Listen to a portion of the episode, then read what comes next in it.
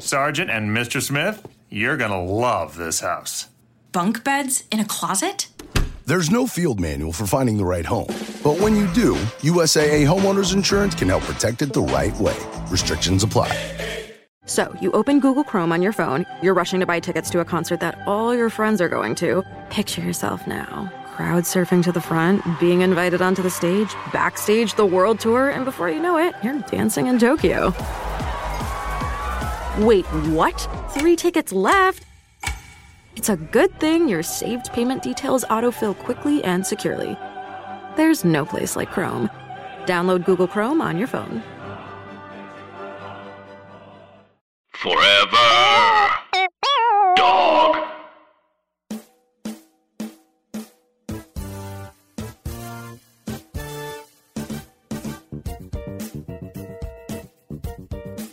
Does anyone have any grandparents left? No. I don't have any. I had a grandmother who passed away in like 97 from cancer, and she came to like live with us in DC because, you know, she lived in the country and we had better doctors or whatever. But she knew, and it's so funny because it was not funny, but it's crazy because it was so slow. Like the process was just so slow, man. Watching somebody get weaker and weaker and weaker. Ugh. Terrible. Yeah. Man. That's what happened with my grandma. Well, I think my grandma on my mom's side, I actually, man, it's hard because it's like, there is that thing of like parents tell you, but people don't tell you like all the information, especially when you're younger. So I was in high school. My mom's mother passed away, and I feel like she had cancer twice. I feel like she like had it and then it like went into remission. And then like, I don't know if she got it in another spot or something, but I do remember like going to the hospital when she was there, and then like, she like looked so weak and it was so sad. But that was in high school. I have one grandparent left, my grandma. One left. Grandma Carrie. One left. Grandma Carrie still left. No. That just still going. Terminology. One left. You know, yeah. Wait, do you two, Kat, James? No. But... Oh, yeah. My last grandparent died when I was 3. So. Oh, wow. Really didn't get to meet them, which is unfortunate. Oh man, that's tough. Oh wow, 3. So you never really knew any grandparents. Mm-hmm. Man, that's up. Is that same for you, James? No, my grandma on my mom's side lived with us through, I don't know, 15 for me. Oh wow. And she passed away, lung cancer. I remember I was just talking about this with somebody because I remember. The day she died, we were all there. Everybody was there. And then the only thing for me was like to just keep doing stuff. So I went, like I had a rehearsal. It was either that night or like the next day that I went to, like went kind of like straight to. I can't remember what, were we talking about that? I can't remember why we were talking about it, but just like that feeling of like, oh, I'm going to. I still do the thing. I'm gonna like, yeah. Were you close? Were you get close with your grandma? I know she lived with you, but y'all like cool.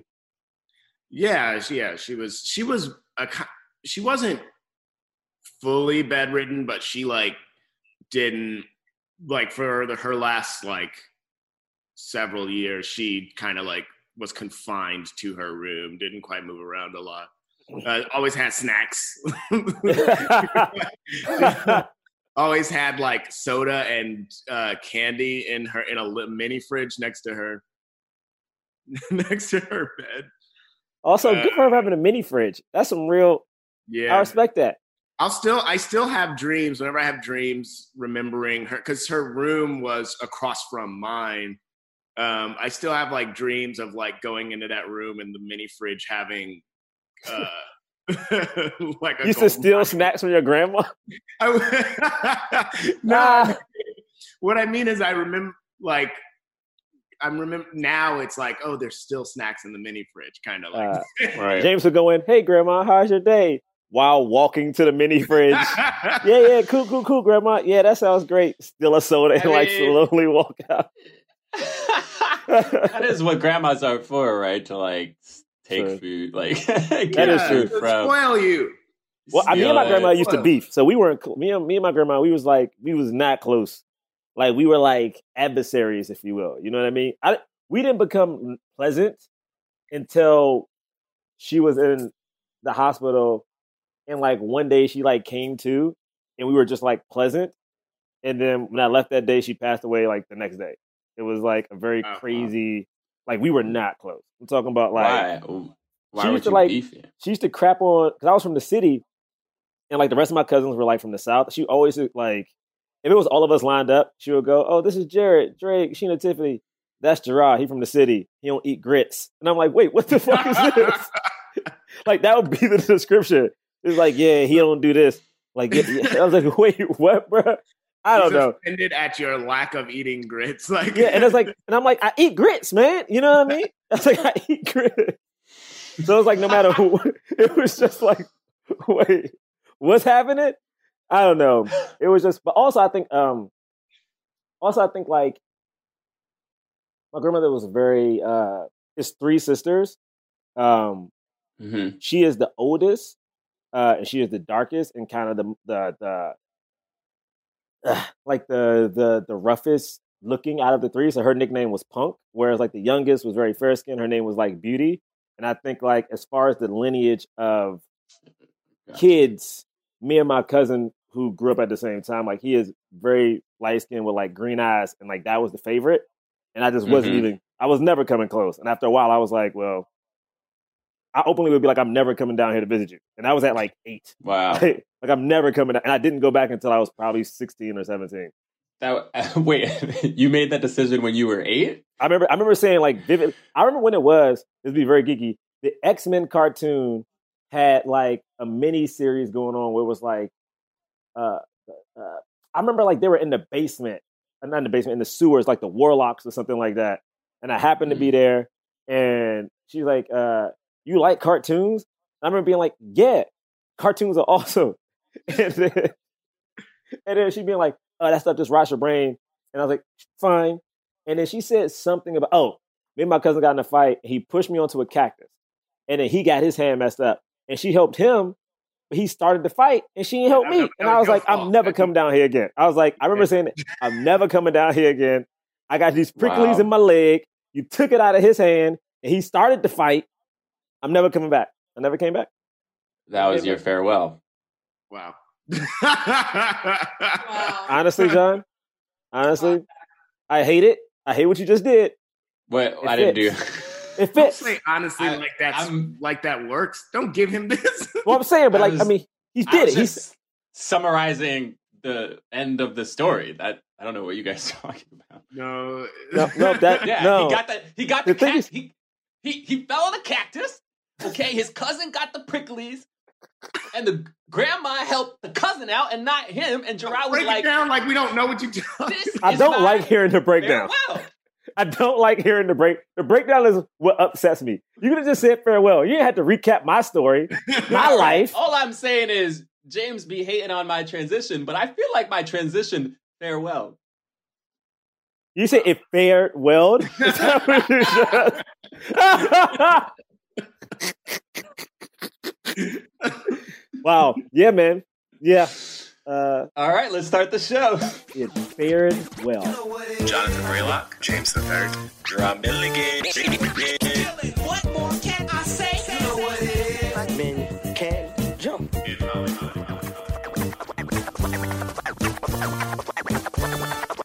actors, man. Black actors. All right. Welcome to Black Men Can't Jump in Hollywood. Quarantine City. Strumming my pain with his finger. One time. Singing my life with his word. Two times. Killing me softly with his song. Killing me softly. Woo! Ha! Woo! Ha! There we go. That's what I thought you were going to do. Yeah, that's what I thought you were going to do. I combined it. I did both of them. Okay. All right. Respect. Too much fun. Too much fun to be had. It's too bad you weren't able to sing the song that the cousin and his wife did. Yeah. Because that was the saddest. Oh, man. Oh, yeah. Everyone, welcome once again. We are Zooming again because still quarantine. We're in the apocalypse, baby. Doing okay. Hope everyone's families are safe. Yeah, you know, if you haven't heard this show before, this is, my name is Jonathan Braylock. I'm Jerah Milligan. And my name, James the Third. Okay, James no one can see dancing. I guess people can see you dance. I don't know, maybe. If you share this video, they can. I'm doing this with them. Respect. Wow. Respect. As you were, John. Well, we have a special guest with us today. All right, wait. Returning guest. Hold on. Wait. I got to warm up the drums. Sitting next to James. I got to warm up the drums. Hold on. Quarantine. Wow. I haven't used the drums in a long time. So you got to warm up the drums. I haven't. No. Okay. All right. All right. Hold on. What's up, John? I got to warm up the drums, bruh. Okay, you just don't go and bang on the drums. You got to get the sticks. You got to move them around, okay? You got to clean the top of the snare. You're about to do this with your mouth. First off, okay, John, don't do this, okay? It's my process. All right.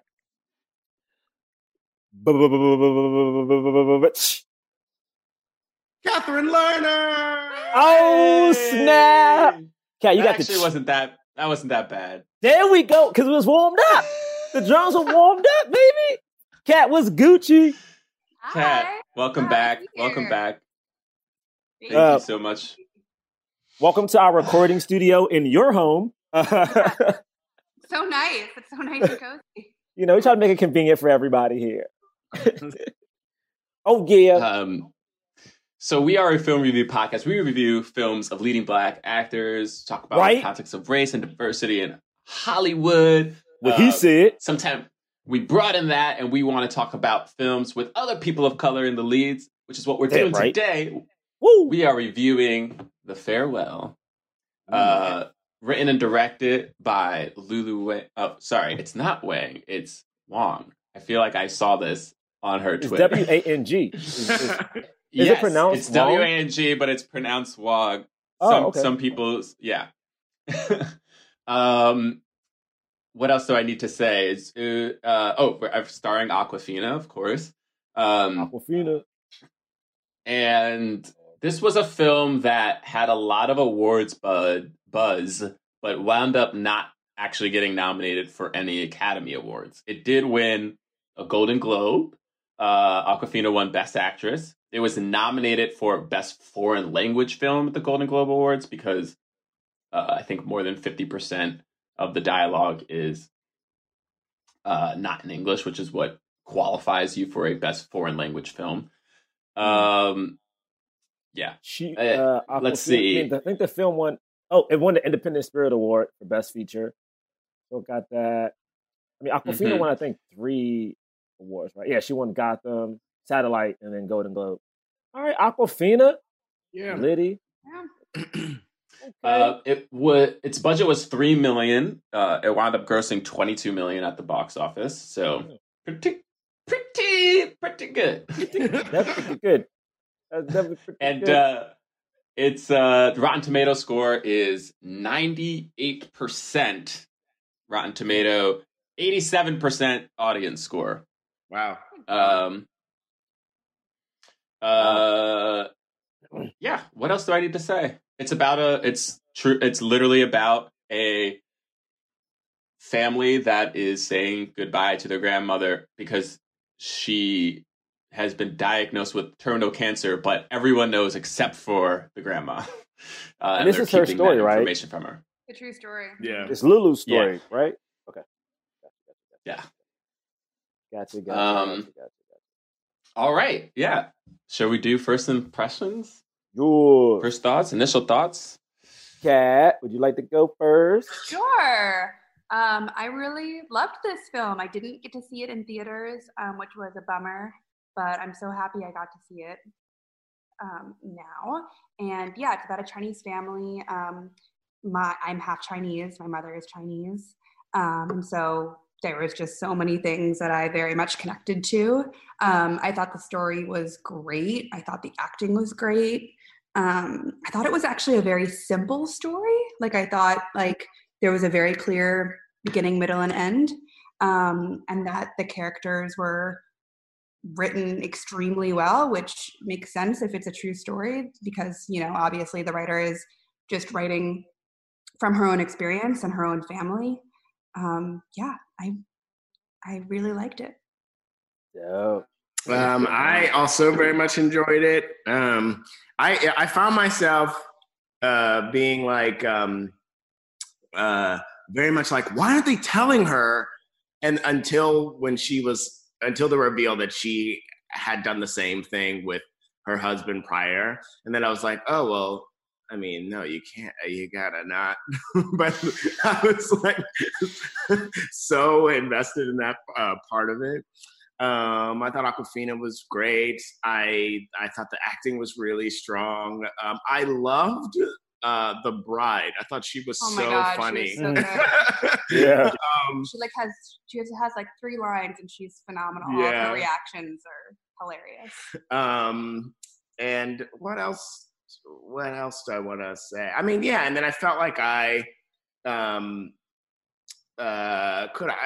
like I could identify with Awkwafina, just like sort of like the way that she sort of felt in her relationship with her family, and generally enjoyed like all of the debates about like the East versus the West and like who is better and like like what is the answer to that question. It's sort of always kind of being a debate that sort of carried on throughout. I liked. So, you want me to go, Bray, or you want to go? I could go. Yeah, this was a good film. It was a good art house film. I think like this type of film is usually not the ones that I'm like the most interested in. It there were a lot of things in this film that I really liked, especially the acting, I would say. And this acting of the supporting cast was like kind of incredible. I agree about the bride. I feel like the cousin, like the groom, was really funny too. Like there were like moments where he's just crying. It was just like so funny. Like and when they're playing that game at the like banquet, and he keeps having. Oh yeah. That was really fun. I love the like. Shuzhen Zhao, I think that's how you pronounce it, who played Nai. She was incredible. Everyone around, like the whole family dynamic was like really nice to see. It did do a lot of that like kind of typical A24 stuff where I feel like some of the shots are very pretty, but I don't fully understand the meaning behind the framing all the time. Like the color scheme is like popping up everywhere, but I don't know. It was like one of those films where it drew a lot of attention to the cinematography. But then at times felt like a little, like we were lingering on it a little too long. Sometimes the music was a little bit heavy handed. Cause there's a sense of melancholy throughout the whole film, which makes sense. Cause you kind of feel what the family is feeling. But then there are also times where like the score is like really loud. I don't know. I can't even explain it. I was a little like sometimes the score I was like, all right. Yeah. Like sort of over sentimental in a way. Like yeah. I was like, you don't need to do this. Like we get it. So yeah, there were certain moments where I found my interest waning a little bit, but overall, it was like kind of fascinating to see this different culture. And one of the things I really liked about it, or I want to talk about a little more if we can, is the differences between like Eastern and Western culture. Cause I really liked how the oldest brother, her oldest uncle, like put it, like how the East, you know, an individual's life belongs to the community and the family and society. And in the West, individual's life belongs to that person. and how that's kind of different. And I was like, oh yeah, like that's such a cool thing to think about. It's funny because I'm talking so much. It's funny because I actually personally don't see, like, there was a part of me that was like, yeah, Tessa immediately was like, don't ever do that to me. Like, don't ever like lie to me about, you know, my terminal. And I was like, yeah, I wouldn't. But I also like, I don't know if I would feel really angry if somebody like kept that information from me. Mm-hmm. And the fact, yeah. Anyway, I guess we won't spoil the ending. But lie to me. Shoot, tell me we going to Disneyland, baby. Tell me we going to Disney. Tell me like, oh man, we just won the lotto. We going on trips. Like, let me go out with a bang, baby. Like, screw that sad shit. I ain't trying to be a bad sorry. Yeah. You don't. Yeah. No, I'm done. Go ahead. I think for me, like, I think this is the kind of movie I like a nice, subtle family story. I will say this, and I think I've learned it with this movie in particular. I think I do have a tough time reading the emotions when there's a language barrier. And I didn't realize it until this movie because I could tell the acting was really well, but I think because, for me at least, I couldn't necessarily feel the weight of some of the lines that were being said. And because, you know, sometimes if you're watching a movie, you know, someone can't get the words out or like their voice is cracking. And for me, it was hard because I'm seeing someone being emotional, but then I'm like looking down to read what's happening and then back up. So I feel like my attention is split from what's actually happening. And I think Bray, you might've mentioned this when we were doing Parasite. And I was like, no, that's not the case. But instantly watching this, like Awkwafina had a moment and when she was telling the story, well, we'll get there, but she was telling the story, I guess, about like her granddad, I think. And they lied to her when she was younger or something. Like, I knew that story was important. But the thing is, the mixture of, I don't know, actory-wise, like the lack of tears. And like, I just feel like it felt like that moment was very impactful, but I couldn't feel the impact of it. And I was trying to realize, why is that? And I think maybe it's because of the language barrier. But I knew this movie was good. Like, I liked certain moments. It's just that certain moments were just difficult for me to just really take in because I don't know. It's like, I liked learning about a culture, but it wasn't that. It was just, it was really the words, man. It really was like hearing, like, oh my God, sorry, this is the last thing. When that dad was giving the speech about, I guess at the wedding rehearsal, and he just goes into his mom and he's breaking, like, I know how impactful that is, but I'm like, man, if I really heard that dude say what he was saying, it probably would have felt different. But again, the acting was great. It's just, I am realizing now that's a thing I think I struggle with that I didn't realize until this movie. But I know it's good. It's just tough, I think, for me. Oh my God. Yeah. I mean, I'm an asshole. I think like, no, it's a learning curve. It's also, and this is completely different language, but like, I watched a lot of like anime, like Japanese anime, but in Japanese, right? Mm-hmm. So like they have the subtitles at the bottom, and like when I first started watching it, it all kind of sounds the same, like the way that they're saying the lines and I'm reading the lines. But then like after watching it for a while, I could start to kind of hear the different emotional kind of inflections within the language, right? So I do think it's like, you do have to like kind of like be familiar with that stuff. It's hard. And with the foreign language film for a language that you just really have never listened to that much, you're really only getting their face. Something that was I thought that was interesting about this movie, or even like one of the overarching themes of the movie was like the battle with how much emotion can you show? How much are you allowed to show? Oh, yeah. Yes. You know? Right. And so like you use that particular moment that you used of like the dad crying at the wedding, that like was probably like one of the biggest instances of emotion that we had seen in the whole movie. And I would even argue that even not hearing the words, it's almost like divorcing yourself from what he's actually saying and the fact that he's even breaking down. Yeah. You know what I mean? Yeah, it really does take practice, honestly. And then also, if anybody's been to the opera, like that is something where it's interesting because they have subtitles for opera, but also they can just tell you, like in the program, they tell you kind of like a summary of what's happening. So you kind of like read the summary and then you just kind of like guess the emotion, you kind of go on a roller coaster. It makes sense.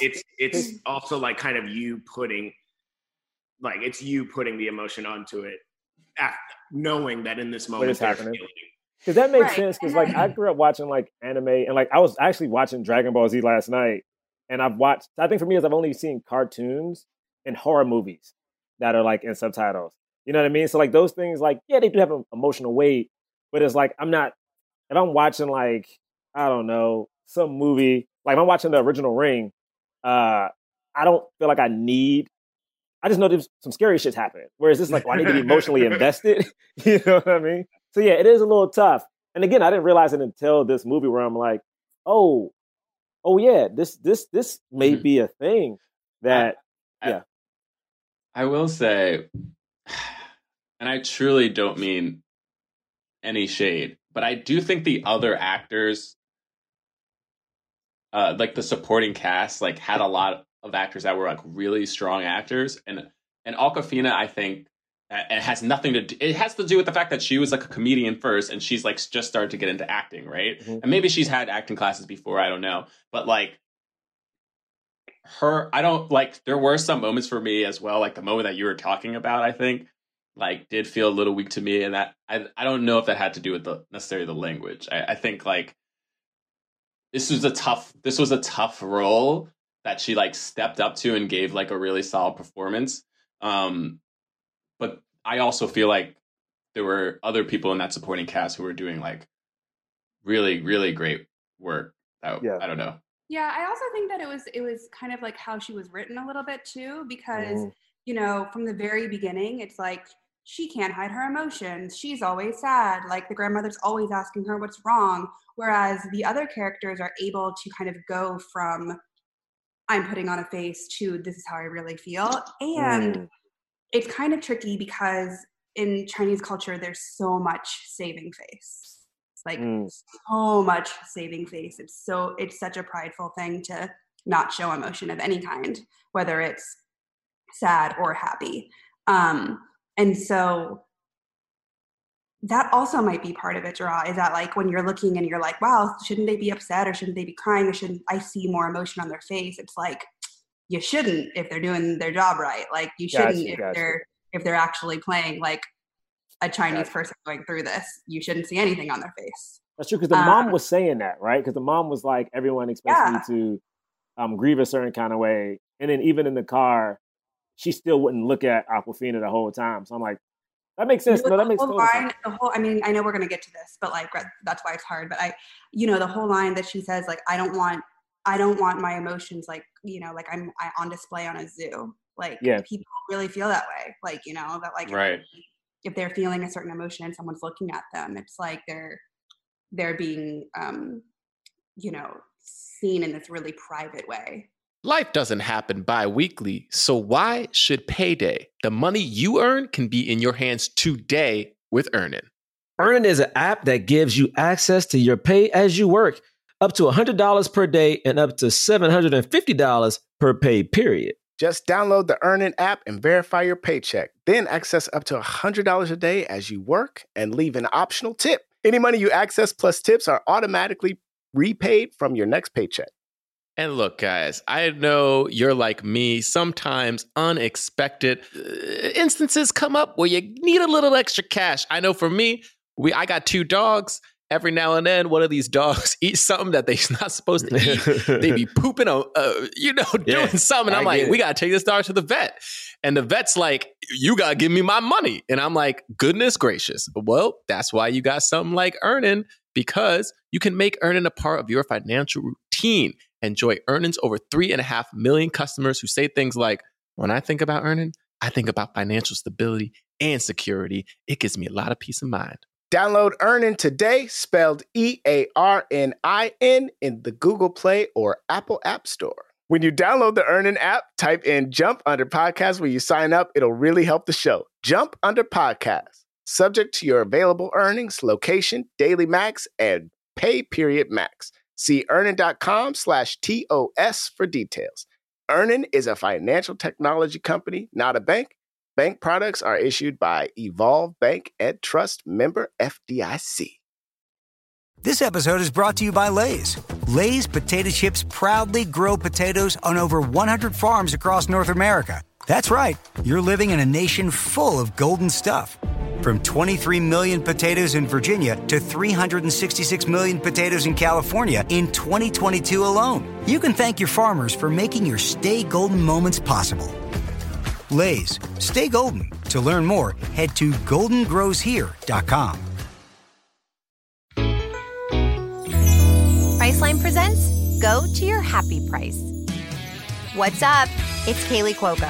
When it comes to travel, we all have a happy place. You can see yourself already there. It's beautiful. It might be sunny and sandy for some, neon and urban for others, deserts or rainforests or hiking trails. With Priceline, you can get to your happy place for a happy price with deals you really can't find anywhere else. Like up to 60% off select hotels to Costa Rica or 5-star hotels for 2-star prices in Cabo. Go to Priceline.com and travel to your happy place for a happy price. All right, see ya. I'm off to Miami. No, actually, wow, look at that. No, I'm going to Hawaii now. Ooh, Cancun looks nice. You know what? Belize looks pretty nice this time of year. Or, Palm Springs. Go to your happy place for a happy price. Go to your happy price, Priceline. So, what are you thinking for lunch? I can't. I'm getting new window treatments. Why don't you just go to Blinds.com? Because I need custom products. Blinds.com products are made to order, and they ship samples to you fast and free. Wow, how convenient. Tell me more. They can even verify your measurements and handle the installation. Plus, they're 100% satisfaction guarantee. Well, you've convinced me. Let's go eat. I've got time now. Shop Blinds.com and save 40% on selected products. Rules and restrictions may apply. Yeah. All right. Okay, should we go? Yeah, it's the start is just with Awkwafina on the phone with her grandma, mm-hmm. and her grandma's in the hospital about to get an exam, but she starts with a lie. She won't tell her where she is. This was funny because they were both just lying about what was happening. Like neither of them said exactly what was going on. Like when X shows up, she's like, "That's my friend." And it's like, what? That was a useless lie. Like, why did she say that? And then she's like, "I'm at your aunt's." I don't know. I thought that was getting to me. Yeah. Yeah, it set up very well, like, the culture that we're about to dive into, which is, like, people, like, caring about each other, but also, like, keeping things from it. Like, everyone's looking out for the other person, or at least that's what they're claiming to do. And there's also a part of me that's like, you're also just keeping it to yourself because you don't want other people to know. It's a funny balance. But, yes, we get X. Our friend X Mayo shows up. Yo, X is like third build on IMDb for this movie. Well, I think it's order of appearance. Yeah. Yeah. Because I saw that and I was like, oh, does X have a huge part in this? Like, I didn't know that. And then I'm like, no. She but that was still awesome to see. We were like, oh my God, X. Yeah, but I was like, wait, so what is cool happening? She got one black friend? I was like, okay. No. No. We don't really get a great sense of Awkwafina's life outside of just that she's struggling. Like, she's struggling financially. Yeah. She got the rejection letter from what was it again? A Guggenheim Fellowship, it looked like. All I got was Guggenheim and Fellowship, but then I don't know exactly what it was. And then they call her a writer later. So right. Not sure exactly what the details of the fellowship are, but who knows? She's a musician, right? That's the thing. She's a pianist. She was a pianist, and then she quit. She's a writer now. Gotcha. And she's like behind on rent. We get that scene where she's like in a laundromat, like talking to I guess, the daughter of the landlord. Yeah, probably like lives in the building. Like she's the one that lives in the building, and you know, has to report to the landlord. She's like, "You're killing me!" Like she's like, well, yeah. And I feel like we also get one other scene with her with like friends, but I forgot what that was exactly. You know what I'm talking about? Oh yeah. She was at a party or something, but she was at a party. Yeah. Yeah. It was like I think like a birthday party or something. Yeah, she had a birthday party. She's like birthday party. Yeah. Right. But we don't really get much. It was when she was sad. She was like sad because she had just learned the news. And then she was at the birthday party. Oh, okay. Trying to hide. So that was later then. That was later on. Yeah. I'm just I was kind of just saying like we don't her life outside of her family we get very little of. Like those are the brief snapshots. Yeah. I think that's the all we get. So yeah, then I mean, do you guys want to say anything about this before we get to when she finds out? Because that's basically the. Yeah, you know what it is. I think Kat brought this up too. Like, I think certain things about this is hard. Where like, and it is how she's written. Whereas like this, I think for me, this started her character a certain way. I'm like, all right, she's sad. And again, I didn't know much about the movie, so I'm like, oh, maybe by the end of it, you know, she's going to be with her grandma and become like a hopeful character that we see throughout the movie. But this is one of those movies that's kind of like Nightcrawler in a way, where the character starts the movie a certain way and just ends the movie to me as the exact same character. Like no lesson or growth was made. And so it was hard because I'm like, because I didn't like this version of the character because I'm like, oh, she's too mopey. And like, I get it. We're mopey. We're sad. She hasn't even found out the bad news yet. Like, shit's gonna get worse. And then to me, it's like, it's different if things would have got worse. Like, if you, like, are sad and you go on a spiral, I'm like, cool, we going down, baby. And then we just felt, but I get it, you know. Yeah, no, I think I agree with that. Like, I think I was waiting for, her, like, for her emotional, I guess the way that she presents herself to change. But the journey that I ended up going on was like the reveal of like who she, the more things we learned about who she really is, like of like, oh, she never wanted to leave China. She didn't know anything about, you know, she feels more connected to this than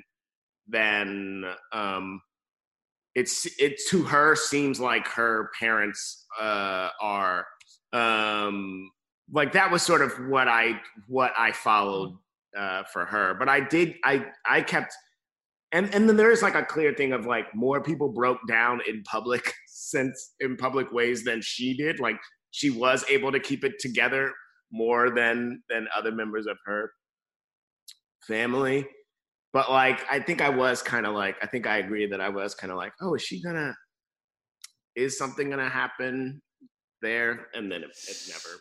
Yeah. Well, before she finds out, I do think that there are some really fun things in her family that we get to learn. Like we learn that story about like that joke about, you know, a husband telling his wife that like the cat's dying. And then, and then when she comes back and he has to tell her about the mom dying. Like that joke sets up what we're going to see. And then also, I really liked the moment where the mom is asking her how many wontons she wants. Oh, yeah. That's such a big thing, like of how you're either always too skinny or you're always too fat. There's nothing in the middle. And so, like, how she's like, how many wontons? And she's like, 5. And that's like, that's too less. And then she's like, fine, 12. A dozen, yeah. Like, 10 is good.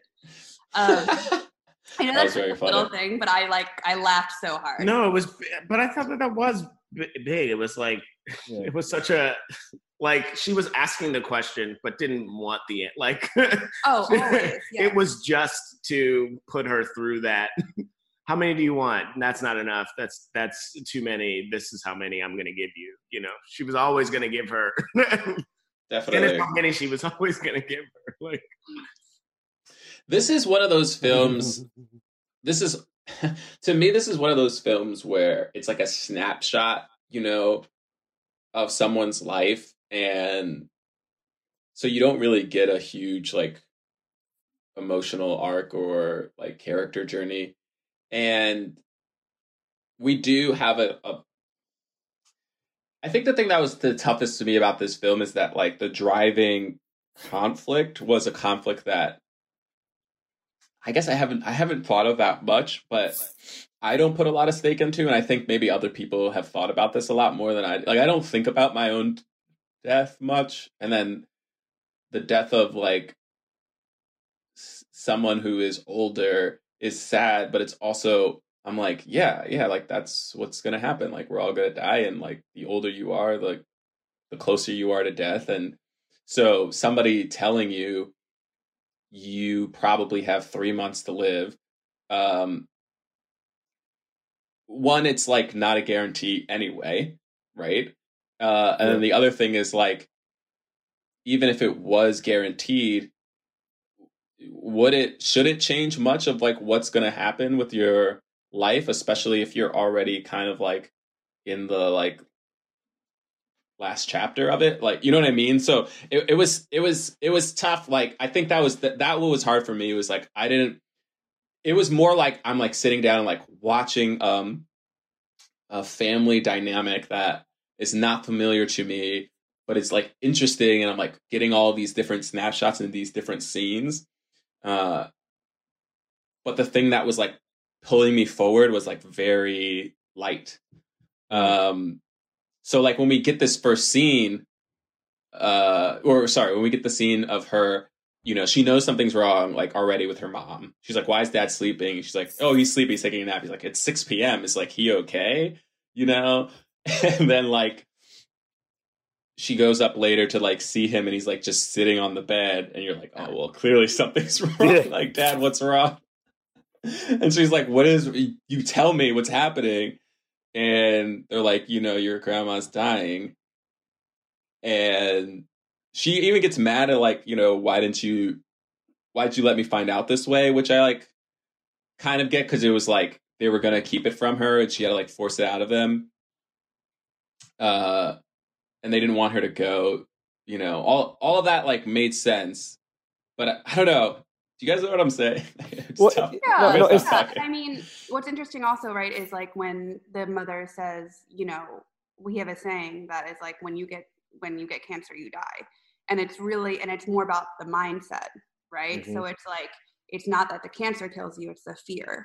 And there is something to that, you know? I agree. There are people that will take a sentence, like not even 3 months, right? Like, you might have 2 years left, but in their head, it's like, I'm dead tomorrow, right? And so then it's like, and there is like a will to live, at least I believe that. Mm-hmm. And I do think that if you tell yourself like, okay, like there's no point of living, there's no point of going on, because I've gotten this sentence of 3 months or 2 years or whatever the doctor says.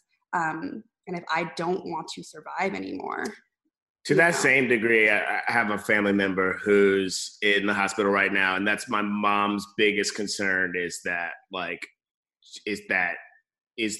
having fears, is fear of fighting, you know? So I get that and got that. And then I also think that I think that here I was so, invested in the like, how they thought she was going to behave, like mm-hmm. them being worried about her emotions. That sort of, for me, was like a ticking clock of like, oh, is it gonna, you know, is this going to go off? Which I know it never does. And then it also sort of, the movie only sometimes makes it seem like it's about to, you know? But I think here, that's what I was connected to. That's true, because I think, like, that totally makes sense. It's just funny, man. John said it. I'm so mad. It's like, it's the way they're written. The other characters I felt like had so much to do. You know what I mean? It just sucks, because I'm like, in this scene, we see, like, the dad, like, broken down, but, like, trying to figure it out. You see the mom. To me, this actress who played this mom was so great, because her character was not supposed to show emotion, but she had breaks in it. And I love when I see people just like figuring out how to deal with it. And it's hard because the way they wrote the Billy characters, like she was just doing the same thing. So even in this moment, it's like, why didn't you tell me? I'm mad. And then when she shows up, like, you know, in the next scene where like everyone is at the grandma's house and she just shows up, it almost feels like the character is ahead of what is happening. So like when she comes into this scene, like just in the bedroom, when she finds out that the grandma is sick in the first place, it feels like she already knew. You know what I mean? It felt like she wasn't hurt yet. It was just like, why didn't you tell me already? And it felt like that character was always one step ahead of like, whether it be sadness or anger than everybody else. And it I don't know. It just felt like she knew, I don't know. And it's probably the writing. It's like the character knew more and could deal with it before everybody else. And it is, because at one point for me, I was like, I just want to see the family. I was like, just show me the mom, show me that older, show me the uncle, you know, like, let me see them. Let me see the fucking cousin who has to get married and pretend to be married and his pretend fiance. Like, they were just dealing with more stuff than she got to deal with. Yeah, I mean, that's when the movie really picked up, I think, when we first got there. It is tough because we get the reason. So, like, they're like, she's like, I want to go. And they're like, no, you wear your emotions on your sleeve, basically. Like, we don't want her to find out, and you're not going to be able to do a good enough job of like hiding your emotions. So that's why the family doesn't want you to go, right? And she initially listens, so she doesn't go fly with them. We don't really get a good sense of like how many days it was. It felt like it was the next day, but maybe it was a little longer. Mm-hmm. But like, we do see have that short scene with the birthday party, and she's like on the subway, and then it just like cuts to like her at the airport. And then she just like shows up at the place kind of completely unannounced. And we get that really fun scene where she like walks in and like everyone's at the table and like looks at her at the same time. Yeah. And like, to me, that was like the most tense and dramatic moment of the whole film, because you don't know what's going to happen. You're like, is she just going to start breaking down? Like, everyone's looking at her like, uh-oh, like, oh, what's about to happen? What is she going to do? Don't you know? And we get that like tension because she's like there and like, Grandma's there. Nai is like so happy to see her, and is like talking to her, and the whole time Awkwafina's just like looking really like mopey. And then finally she's like, "What's wrong? Why are you like sad?" You know, and I'm like, "Oh, you know, it's the jet lag or whatever." And they kind of like talk past it. But after that moment, even at the table, it seemed like that night, or was it that night or whatever? When they're all eating dinner together, everybody else is also sad. Yeah. Like, we see everybody else sad. So I was like, what the flip? Like, why are you putting so much pressure on her? First of all, the cousin's out over here crying, like openly weeping. And then like the dads, like everybody broke at some point except for her mom, you know, Awkwafina's mom. And, yeah, I was kind of confused. Cause then I was like, wait, was that just a thing that people said? But then, I don't know. It didn't. You know what I mean? It didn't feel consistent. No, that makes sense. That makes sense. Yeah. Sorry, Billy. I gotta start saying this character's name. Oh yeah, Billy. But yeah, that scene was pretty funny. Oh, what about the Nai's like second husband, or I don't know if they were married or whatever. Yeah, but like, we were trying to figure that out too. I thought that character was funny, and I feel like I also very much can identify with a guy that's just there, kind of like. Every time they panned over to him, he was like eating. Right? Yes. He's like just doing. He's like hot tea, and he's like spilling. He's spilling it. And she yells at him, but he's just like, "Oh, okay," you know. Like, yeah, he can't. Why are you with well in one of his ears? So she just outwardly just will talk smack about him loudly, loudly. Yeah, right. That's too funny. She's just like, "I just need a body in the house," right. Like. And I'm like, "Yeah, it makes sense. It makes sense." Yeah, I mean, you get it to a certain age, it's kind of like, yeah, like. Just don't want to be completely alone in the house. Yo, she just doesn't like him, which is just I don't And then there's a shot later on, I guess towards the end of the movie, when he's like getting water from another room, and he just moves so slow. They just show you how slow he's moving. And I'm like, oh, this poor man. Oh, goodness. Yeah. Oh, but yeah, goodness. We're introduced to the other family. You have this cousin who's getting married to his fiance. The cousin kind of seems like, I don't know, he seems like a dope. Like, yeah. Like, I don't, He was hands down the worst person at showing his emotions, and it basically, from the outside, if you didn't know what was happening, kind of looks like he doesn't want to get married to this person, but they're all like forcing him to. But what was the deal? Was that his actual, like, that was his actual girlfriend? They were just like, they had like been dating for like 2 months. Got you. Okay. Yeah. Okay. Yeah, and that's why they kept being like, what is it? Is it a baby? Do they? We'll tell everyone they dated for 6 months. We'll tell everyone they dated for a year. You know? Yeah. Well, 6 months. The fiance can't understand anyone.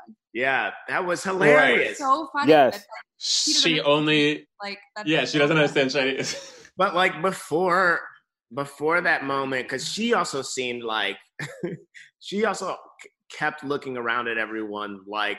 She didn't want to be there either. But then when it's revealed that she couldn't understand everyone, it was like, oh, she was also... She was just looking at everyone like... also, like, just confused. Yeah, she was like, oh, yeah. That's so wild. They're never translating for her. Yeah. That's so wild. Oh, my goodness. I love it. All right. And then you have the older brother... So who is the father of the cousin who's getting married? That family lives in Japan, and they moved out to Japan a long time ago. And then like Billy's family moved to America. So this was the first time that both brothers were together in like 25 years. So we get that.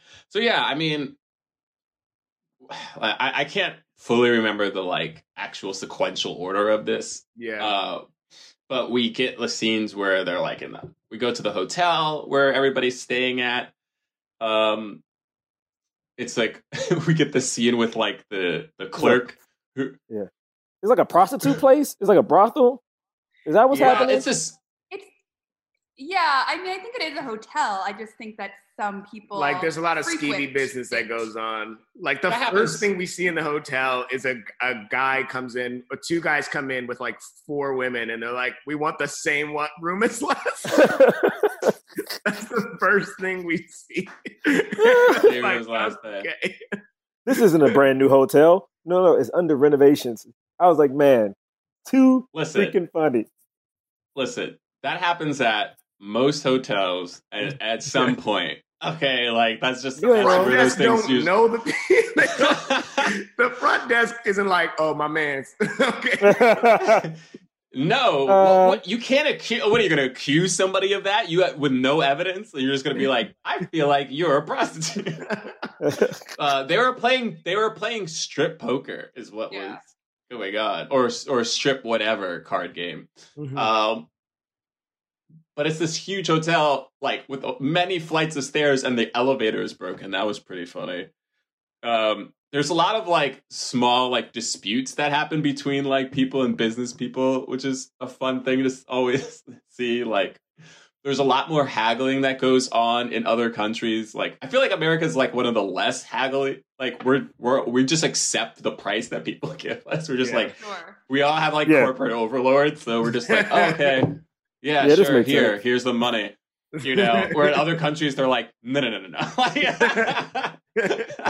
I see what the price is, but you didn't do this and you didn't do that. You said you were gonna. Okay, let's figure this out. You know, that was fun. Yeah, we get, this was one of the first China versus America conversations because the busboy, but not busboy. What are they called? The bellhop, bell clerk. Yeah, bell clerk. As they're going up the stairs, he just keeps asking, "Oh my gosh, you're from America? You're from America? What's better? What's better?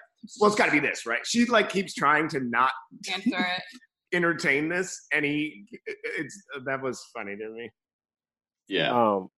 Wait, just to skip around a little bit, like I. I just want to skip to the part because I just think it's like, to me, it's like one of my favorite scenes in the movie is the, sorry if I'm skipping too much, but the rehearsal dinner, is that it? Where they're playing the game and where the dad gives the speech. Is that what that is? The rehearsal dinner? Oh, that's... No, that's the banquet. Yeah, that is the wedding. Banquet. Oh, that is the wedding. Oh, yeah. Never mind. I won't skip that far. But yeah, that's far. It's just... Yeah. Sorry. All right. Never mind. Well, okay. We get... So, this is the scenes we get. We get, like... hold on. Like, I'm trying to remember these scenes now, too. Because we... One of the most impactful scenes to me was with her uncle, where they're like walking. So good. That's, yes. Yeah. That's right before they go to the hotel. Yeah. And he keeps telling her, like, you can't do this, you can't do this. And she keeps her entire lines are, I know. Like, that's all she says the whole whole. And he keeps repeating it. He keeps saying, like, we're not gonna tell her. Yes. Because it almost feels like he wants to. Because I do think there's something to the idea of, you know, being in a modern world, if you will, and being like, yo, let's just tell her, but we're holding on to this older tradition. And I liked seeing that battle, which I thought was really cool, especially when it came to that uncle. Because I think the uncle was just so good because the uncle almost in that conversation wasn't even talking to her. It was almost like he was talking to himself. Like, talking to himself. Yeah, it was like, yeah, we can't do it. This is why we're doing it. We can't do it. And it's just like she just happened to be there while he was talking. Oh, man, that dude is so good. At some point, we get the ha scene, you know, where Nai-Nai's outside. Like, yeah, I actually feel like this is right after this. Like, it's right after the hotel. They're there, and she's outside doing that. And also and I did not look this up, and I really wanted to. But something that has been happening is that Billy has been waking up and seeing birds come into the room. And I do think that is a thing. I think that is like a bringer of death. Oh. Like especially because of the ending when she does it, it sends all the birds away. Right. And what's happening? Because you were saying that the bird is like a harbinger of death. I was like, oh yeah. And then she not like, in a bad way, but like I do think there is a. I really wish I would have looked this up, but I really do think that there is a. I should just use my phone. She's going to look it up. She's going to look it up. Yeah. Because I had so many questions about that ending. I was like, I could tell that ending was supposed to mean something important where like she said it, but then the birds also flew away from where her grandma lived, right? Right.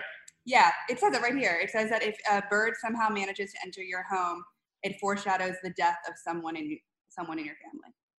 Oh. See, I don't bang with birds. See, that's why I don't mess with birds. All right? I don't mess with birds at all. No pigeons, no geese, no doves. I mean, there's a series of scenes, though, right, that come next before the banquet. But it feels like what we're tracking is, like, the test results are supposed to come back, you know, and... Well, we get the scene with the hospital. What's that? Oh, that's right. But before we get to the scene with the hospital, is the scene when they're all around the table again, and they're talking about like sending a bow to like America versus what they did, and like how again China versus America. Because I think that scene is pretty critical, and I think it is. You know, it's also a rivalry that always happens in all families, but Chinese families are mean. Sorry, I don't mean to say that. I just mean like I've just witnessed some Chinese families that like just say the craziest things that like seem like they're nice, but like underneath there's like daggers. Is it because there's like, is it like a portrayal of going to America versus like staying in China? Is that what it is? Because the family definitely was like talking about who was more successful, like which kid, and you know, does America actually help? So it felt like America It almost felt like America was cheating, and like staying in China is like working hard. Is what it? Yeah, but I couldn't tell. But I would even say that like depending on which side of the argument you were on, like there are negative things to say about both sides.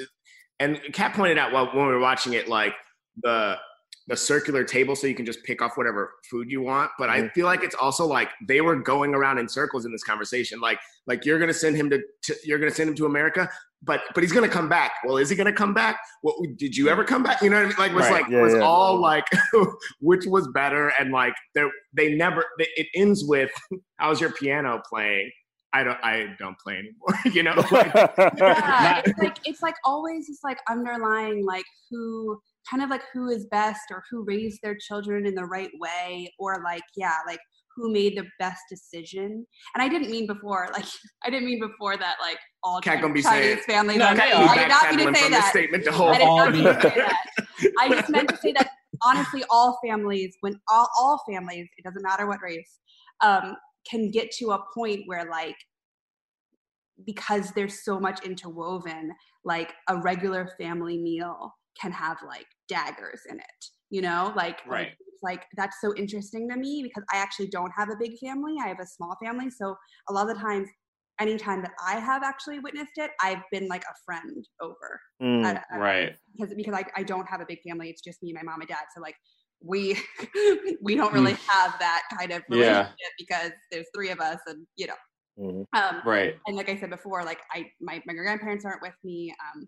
And anyways, but like when I have gone over to a friend's house and they have a huge family, it's always like, which sibling is the, you know, is the most successful, or like what parent did the right thing or the right choice, or like you sent my kid to this school and this kid went to that school and now they turned out this way. And so that is something. And so like, I've always been just on the outside. I've always just been like an observer.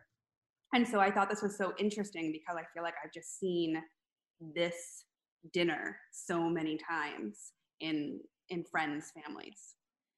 Right. This episode is brought to you by Crunch. Whatever sport gets you going, go there with Crunch. Unlock your chance to win a trip to the championship of your choice, plus thousands of dollars in instant win prizes. To enter, visit mvpmemories.com. No purchase necessary to enter to win. Open only to legal residents of the 50 United States and the District of Columbia who are 18 years of age or older at the time of promotion registration. Sweepstakes begins on 3/13/23 and ends on 6/30/23. This episode is brought to you by Amazon Prime. Whatever you're into, with Amazon Prime, you can go deep. So if you're all about pop right now, you could watch pop documentaries on Prime Video. Discover pop playlists on Amazon Music Prime. And if you're really serious, order a rhyming dictionary with fast free shipping from Prime. From shopping to streaming to saving, it's on Prime. Visit Amazon.com/Prime to get more out of whatever you're into. I love driving with Uber because I have access to 24/7 live support, which is really great because I like to drive at night. I like to know I have support in the middle of the night or early in the morning. I can chat with a live agent 24/7. As a female driver, I get it. You need to feel protected. And Uber has our back for sure. Uber. Earn like a boss. Sign up to earn today at uber.com/boss. Yeah, there's a line about like, how long does it take to make $1 million in America? And she was like, really long time. He's like, oh really? Oh well, doesn't take that long in China, but okay. I was like wow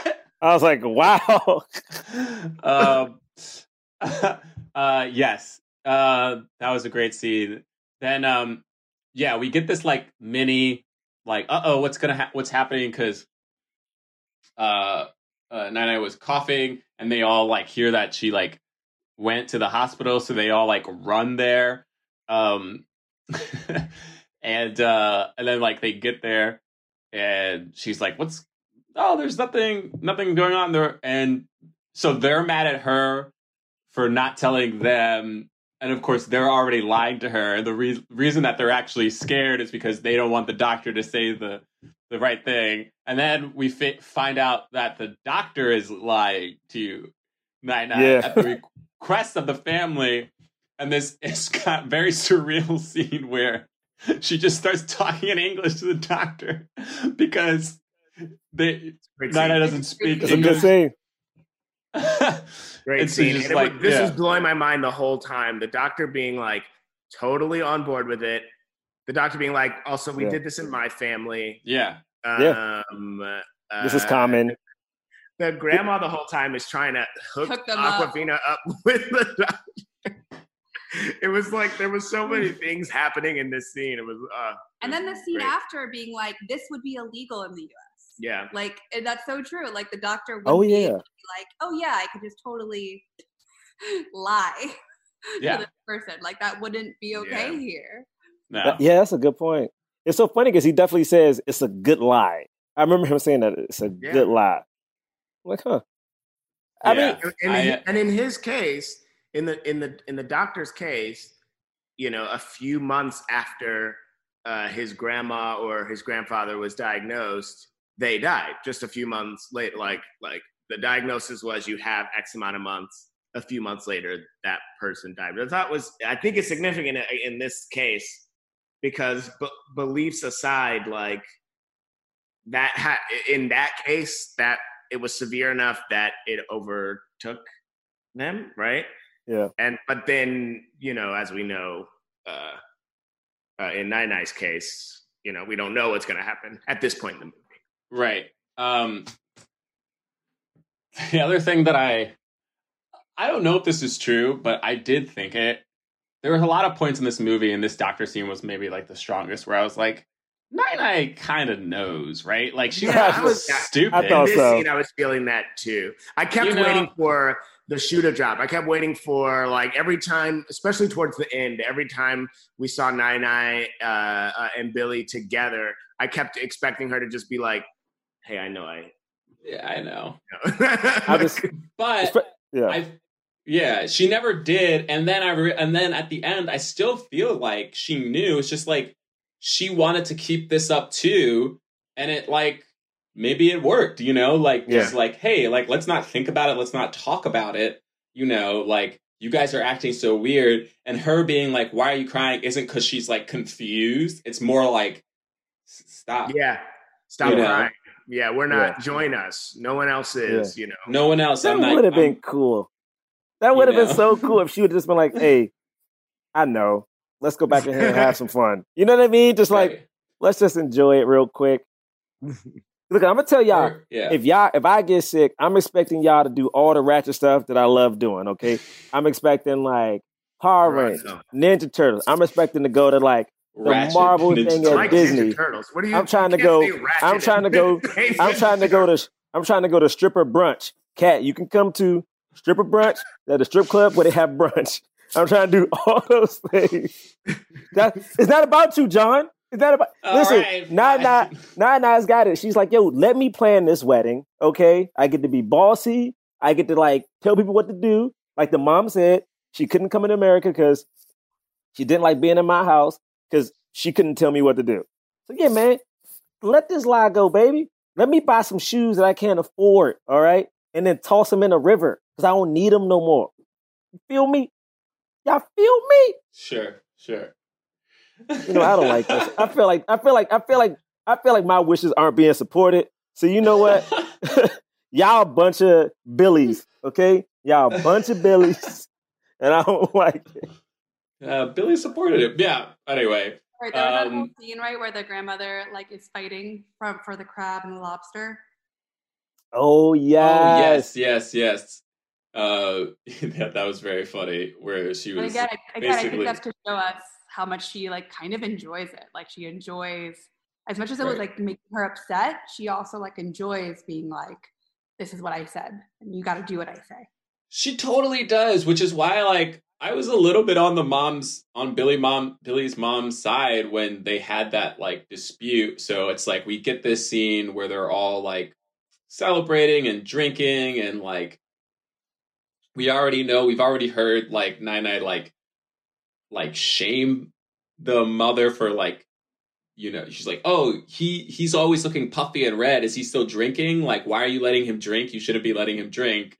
You know, like it's her fault. And then we get this scene where he and his brother are drinking, and the mom's like, why are you giving them drinks? They're going to be drinking tomorrow. Like, they're going to be drinking at the banquet. Stop. And she's like, oh, it's a celebration. Like, let them drink. And you're just like, what? You know? And then so we get this scene where the dad is so drunk that they have to like carry him home almost. And she's like, the mom's like taking off his clothes while he's just in the bed drunk, like passed out drunk. And Billy starts like fighting with her mom. And she's like, why do you have to be so mean to her? You know, like it feels insensitive at a time like this. And her mom's like, first of all, your grandma's fighting with me. She's the one who has a problem with me. And she always does this. And she likes like handling all this stuff. She likes telling people what to do. And, oh, you think I'm insensitive? Why? Because I'm not like crying all the time like you, which was hard because we don't really get, we're not like really necessarily seeing that. But anyway, but I get the intention of it. And you're like, you know, and that's when she has that line that you talked about, Kat, about it being not wanting to like have her emotions on display like a zoo. Yeah. This I think was one of my favorite scenes. I just thought that was like such a, it was such a powerful, it wasn't a speech because it was a dialogue, right? Like they were sort of going back and forth, but to hear the mother's POV and the way that actress navigated it, I thought it was really, really beautifully performed. Yeah. Yeah. I mean, that mom was so good to me the entire time. I was like, this mom and that brother and that uncle, I'm sorry, was so good.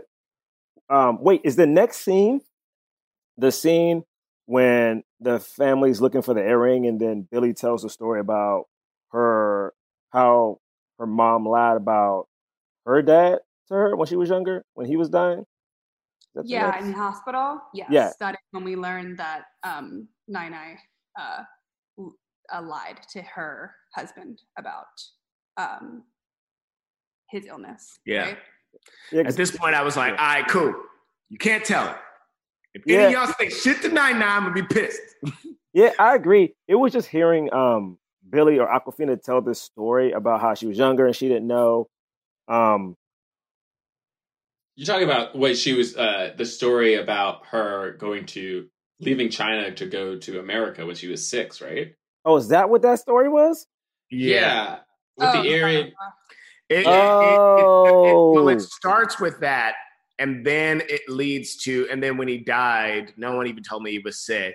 So she thought he was gone. So it starts there and it leads to that. Yeah. Gotcha. Because for some reason, telling that story, I was just like, honestly, you know, maybe because, you know, I don't have no grandparents left or whatever. I was like, how did we get to this story? It was just like, I was like, hold on a second. I know they were looking for the earring and it was like light, so it was hard to find. But then to have that story, I was confused on what,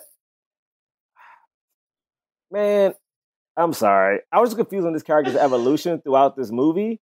Because, like, I get it, man. I get things are so devastating. And I totally understand I know what you want. It just felt like there was no, it felt like there was no growth or no actual conflict within the character. And I was like, why are we telling this? Is it just to have that? Well, moment. It came out of her wanting to stay in China. Yeah. Right. Oh, okay. She was like, I'm going to stay. Okay.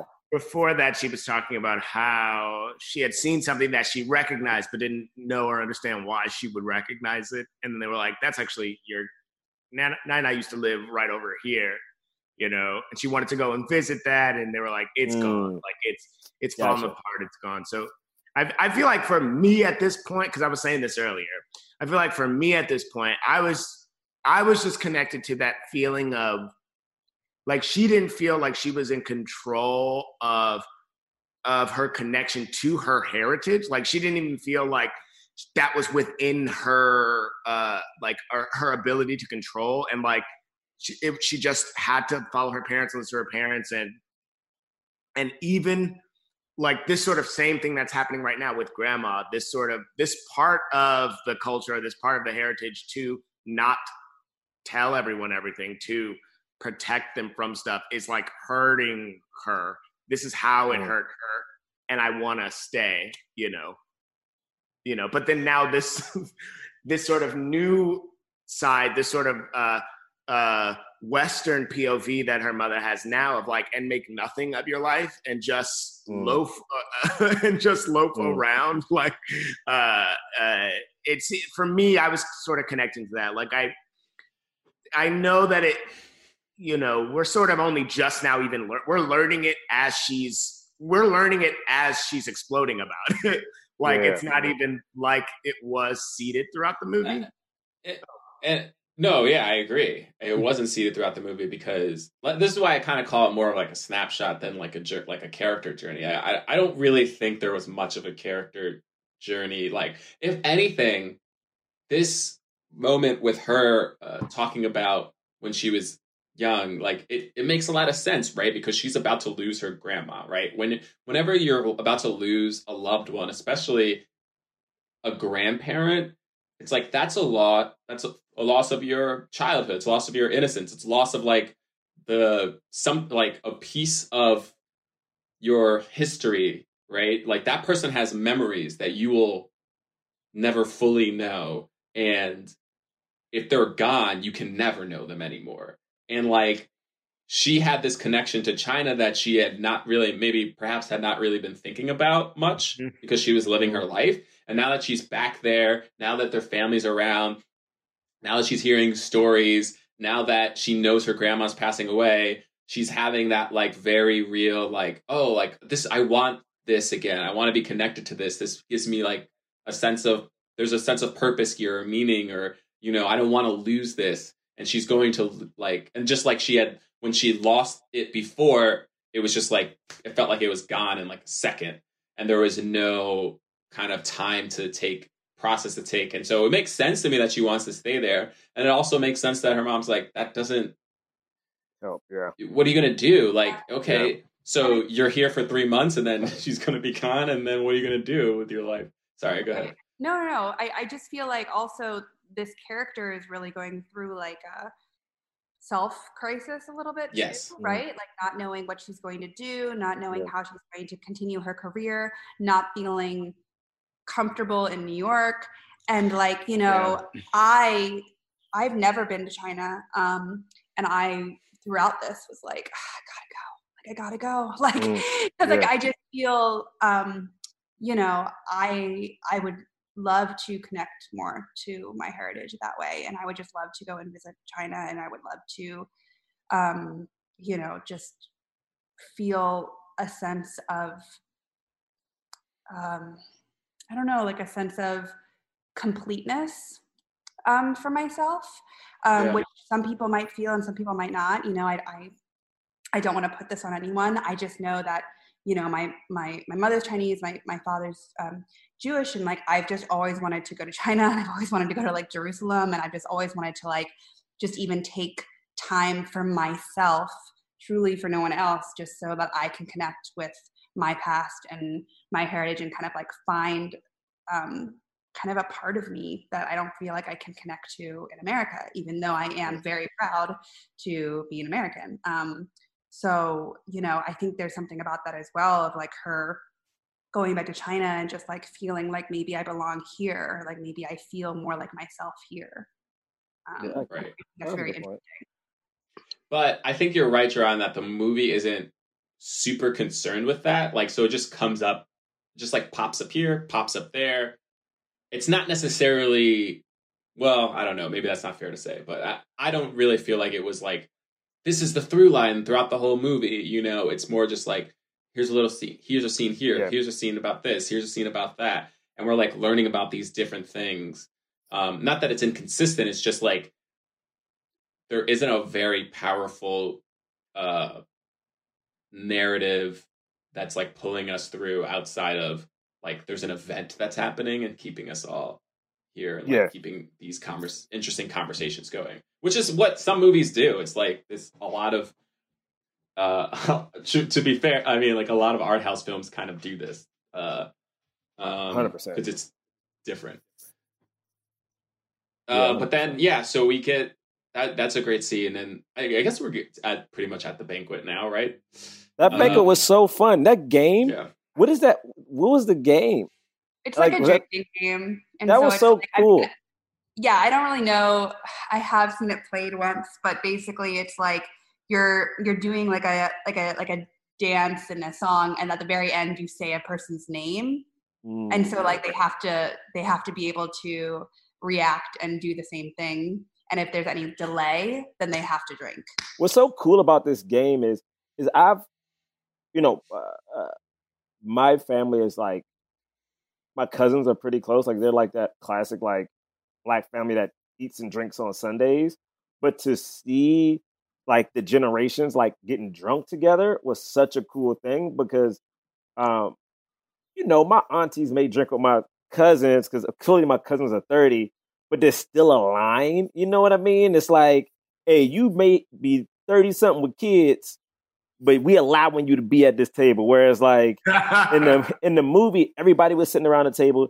Everybody was, like, getting drunk. And it kind of was, like, very cool just to see that everybody was on the same playing field. Like, everyone was just on the same page. And it wasn't, like, about generations or age. It was just like, yeah, we family, and we just having a good time with Nana.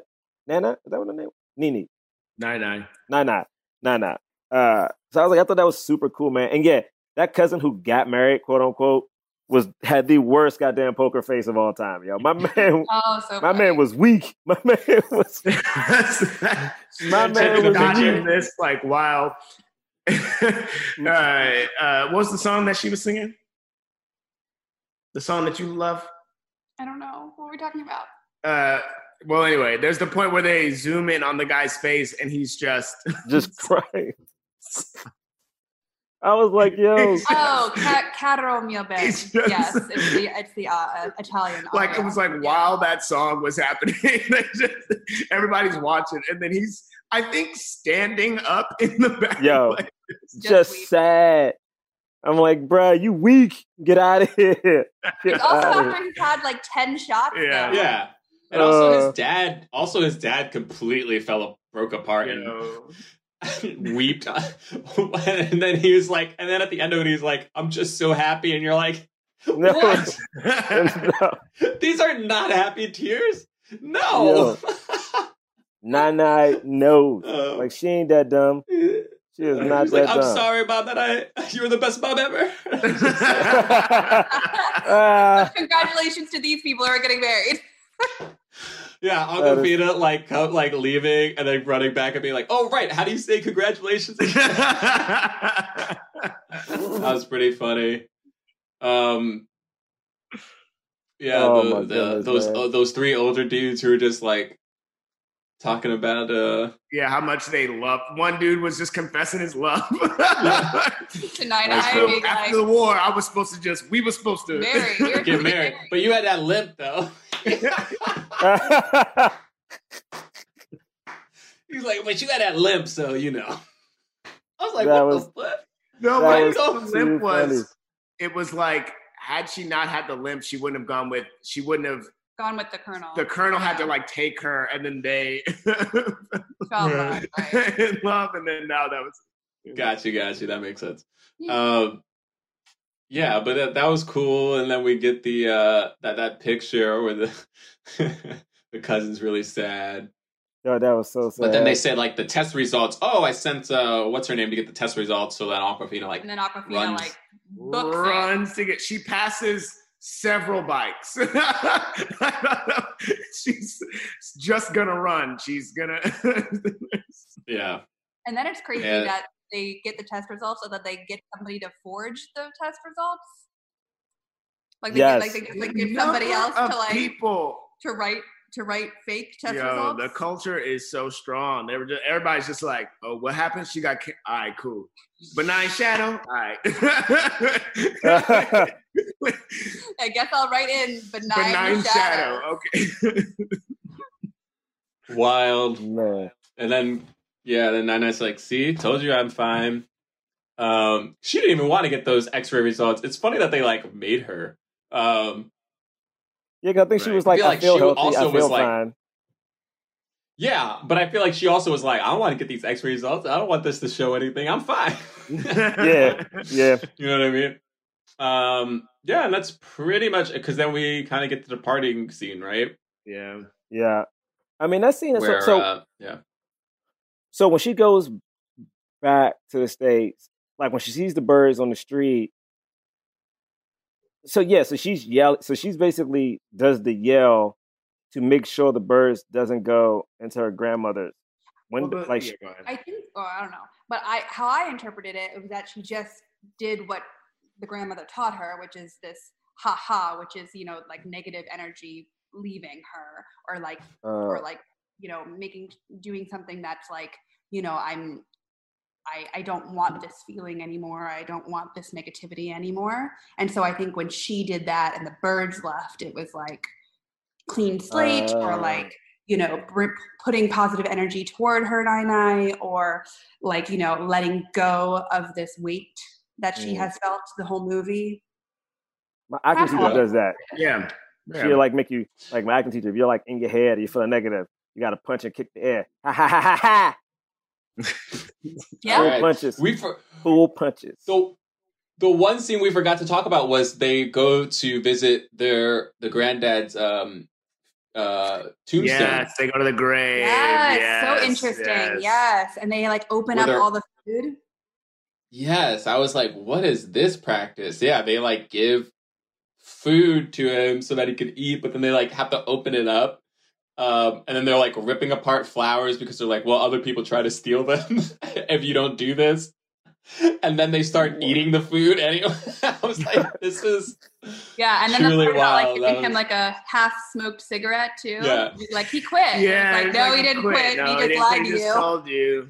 Wow.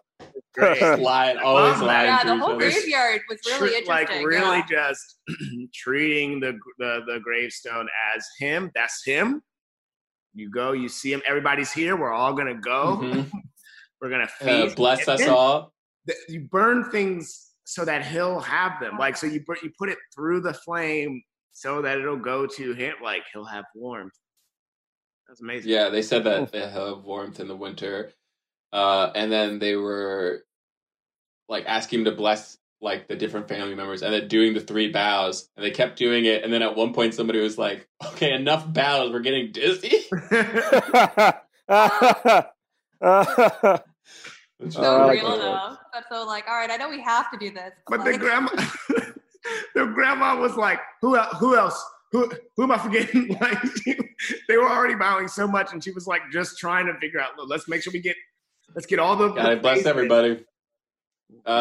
Yeah, that was cool. But yeah, and then that final goodbye scene was pretty heart-wrenching. It was like, and then Nainai also acted like this was the last time she was gonna see her too. Yeah.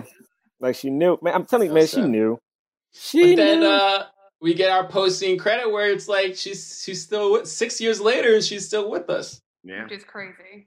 Yeah, right. Doesn't that happen sometime? Hey, look, man, I kind of agree with the practice. You know, I just want to say, Hollywood, real quick, you know, thank you. Because I feel like I've learned a lot. You know what I'm saying? To be truthfully honest, like, I think, like, if something, for real, I think if something, and my parents, I realized, do this to me. When bad things happen, my parents will, like, code it in a way where I can't tell how bad it is, which isn't the best, but I also think I have a habit of, like, worrying, which may end up worrying them even more. So watching this movie, and seeing that, you know, kind of what Kat says, like sometimes people believe like, you know, the scariest part about cancer or any like, you know, life-threatening illness is that it makes the person give up. Or like sometimes you have a relative and it's like, oh man, they were so sick. And then one day you see them and you're like, you know, it felt like they just stopped trying. And they pass away like recently or like within days. I'm like, oh man, I get that. So for me, I feel like it was so cool to see a movie like this because I do think I get it. Like, I think this is something that, like, I would adopt. You know what I mean? Like, really. Like, I'm like, don't tell me. Like, for real, don't. I'm good. Like, let me, just send me on a fucking vacation somewhere and tell me the plane can't take me off the island. Like, let me just chill. You know what I mean? Like, I don't know, man. I just really related to that. And even though I know I had a tough time watching or keeping up with it, I was like, I'm really cool this existed because, you know, we got Awkwafina. We got a Golden Globe nomination, but also I feel like people got a chance to like learn a little something that wasn't super heavy-handed. I thank Hollywood for that. Wait, what is this, A24 who did this movie? Mm-hmm. Yeah, this seemed like an A24 movie. Yeah, that makes sense. This makes sense. And kind of, I don't know if we want to circle back to what Jonathan was saying, but like, you know, it is a different idea of like in Eastern culture that it's like the family member is a responsibility of everyone. You know, and so it's like the whole thing of like, this is our responsibility and our burden to like take this sickness. It's not hers, you know? Right. And I do think that that is a very different way of thinking and like a way of family community is like when someone has a problem, it's not their problem. It's a family's problem. And just so you know, we never want to circle back to John. I think that's like, I think I can truthfully say, Kat, just like whatever John says, we always try to like pass it and just okay. Got it. Nod. I didn't understand. I Wait, didn't understand you guys nod and just keep it going. I realized something recently. Gemini Man was back. Wait, what? Gemini Man was bad. It was like not good. Like wait, recently what? You realized this? Yeah, I realized it recently. I put it on. To just sort of watch it. And thank you, baby. While you know, Kat was like, "Yo, sweet child." Wait, you know? I realized like Gemini Man. Crazy, it's pretty bad. Did you watch it during the quarantine? Yeah, I've watched it during quarantine. It's pretty bad. It's only funny. I saw people tweeting about X-Men Dark Phoenix. I guess it appeared on like HBO Go. It's on HBO, yeah. So people were like, "Oh yeah, but I didn't realize how bad this movie was because I guess no one saw it." And then because of quarantine, now everyone knows. Oh, this is a really bad movie. Yeah. So the fact that you just saw Gemini Man for the third time. Yes, second or third. Cool. All right. Well, great. I don't know what that had to do with The Farewell, but thanks. No, I just wanted to make sure I got it in. So that everyone... Yeah, sure. Clearly. Okay, here we go. It's time for the cause. We rate and review films not based on how much we liked it, but whether or not it helped the cause of more leading actors of color in Hollywood. So if we think it fully helped the cause, we give it a black fist. If we think it somewhat helped the cause, we give it a white palm. And if we think it didn't help the cause at all, we don't give it anything. You guys ready? On the count of three, we're going to throw up our ratings. Saggy. All right. You doing 1, 2, 3? You doing 3, 2, 1? I'm going to do 3, 2, 1. Okay. Quarantine shakeup. Here we go. 3, 2, 1. Four black fists. Four fists. Kat, you got a black fist today, so, you know. I'm okay with that. I'll go first again. I think I'll say it again. It's like I enjoyed learning something else, and I also think for me, I think this movie coupled with Parasite, even though it didn't get any Oscar nominations, I think just the buzz it had and Awkwafina winning that Golden Globe, and then Parasite doing what it did at the Oscars. I do think like I'm hoping there's going to be a new wave that hits Hollywood in a bit. You know what I mean? And I think these two movies definitely will be on the forefront of helping get more representation in these quote unquote award season-esque movies. So yeah, I liked it a lot. And I think it's going to have a big impact on future movies, especially small budget ones too. But anyway, yeah. Yeah, I will just piggyback off of that and say that I fully agree. Like more, I mean, I know this got into there was a lot of backlash for this being categorized as foreign language film, you know. But like more bilingual movies like this, you know, like just more movies following people that don't look like every single person. Every single white person in America, you know, more movies like this, you know, so that we can deep dive into cultures that we may not have experience in, or so that people that are in America that are representative of that culture get to see that representation more and more, and generally enjoyed the acting and the writing and the directing. So, you know, more power to this movie. Yeah, I just feel like this is such a great opportunity for some older actors in particular to be seen and to be celebrated. And I just feel like there's just not a lot of opportunity still for them to, you know, show what kind of talent they have. And it just, this was a beautiful movie just to kind of be like, yeah, like I just hope, even with the language barrier, because I do know that is hard, especially for a lot of Americans, and so I do understand that. But I just hope that movies like this do open doors and open minds and hopefully give opportunity for people who haven't been able to share the spotlight at all. Yeah, I mean, it definitely placed Awkwafina in a great spot, and I think Lulu Wang is also going to get so many more opportunities. I imagine she's going to create more opportunities for people of color with her next projects, and that's kind of the biggest thing that come out of this is like when you have that much cachet given to a POC director, especially a woman of color director, it's always like a really great thing. So it's dope. Thank you so much, Kat. Can people follow you on social media? Instagram, I believe I'm Kat Lerner, KATLERNER. And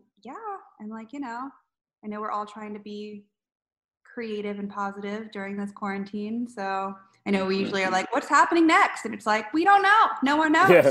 But nobody knows. Will there be an Earth? I don't know. I'm not sure. I don't know. I thought about that literally the beginning of this podcast. I'm like, what am I going to say when they ask me, like, what projects do you have coming up? It's like, surviving the apocalypse. That's what we're all doing. That's what we're playing. Fighting for toilet paper. It's okay, Kat. We all got the same struggles, right? You can follow us at BLACK MEN Podcast on Twitter and Instagram, blackmenpodcast.com. Links to our merch. If you're really bored and never subscribe to Patreon, you can go do it. We have a year's worth of episodes out there. Yeah. Congratulations, you guys. Yeah, and that's it. We closed it. That's it. We closed it, but it's still there for people who want it, And what else? You can follow me at John Braylock. You can follow me at James Third Comedy, jamesthirdcomedy.com, Third is 3RD. Watch all that and Young Dylan on Nickelodeon on Saturdays at 8 o'clock. It's at 8 o'clock, 8:30. Hey, James, I would watch it, but I don't have Nickelodeon. Can you hook me up with a password or something? Yeah, sure. There we go. It doesn't cost that much. To get it. Let's not talk about finances. Why can't you just be a friend? You said watch it.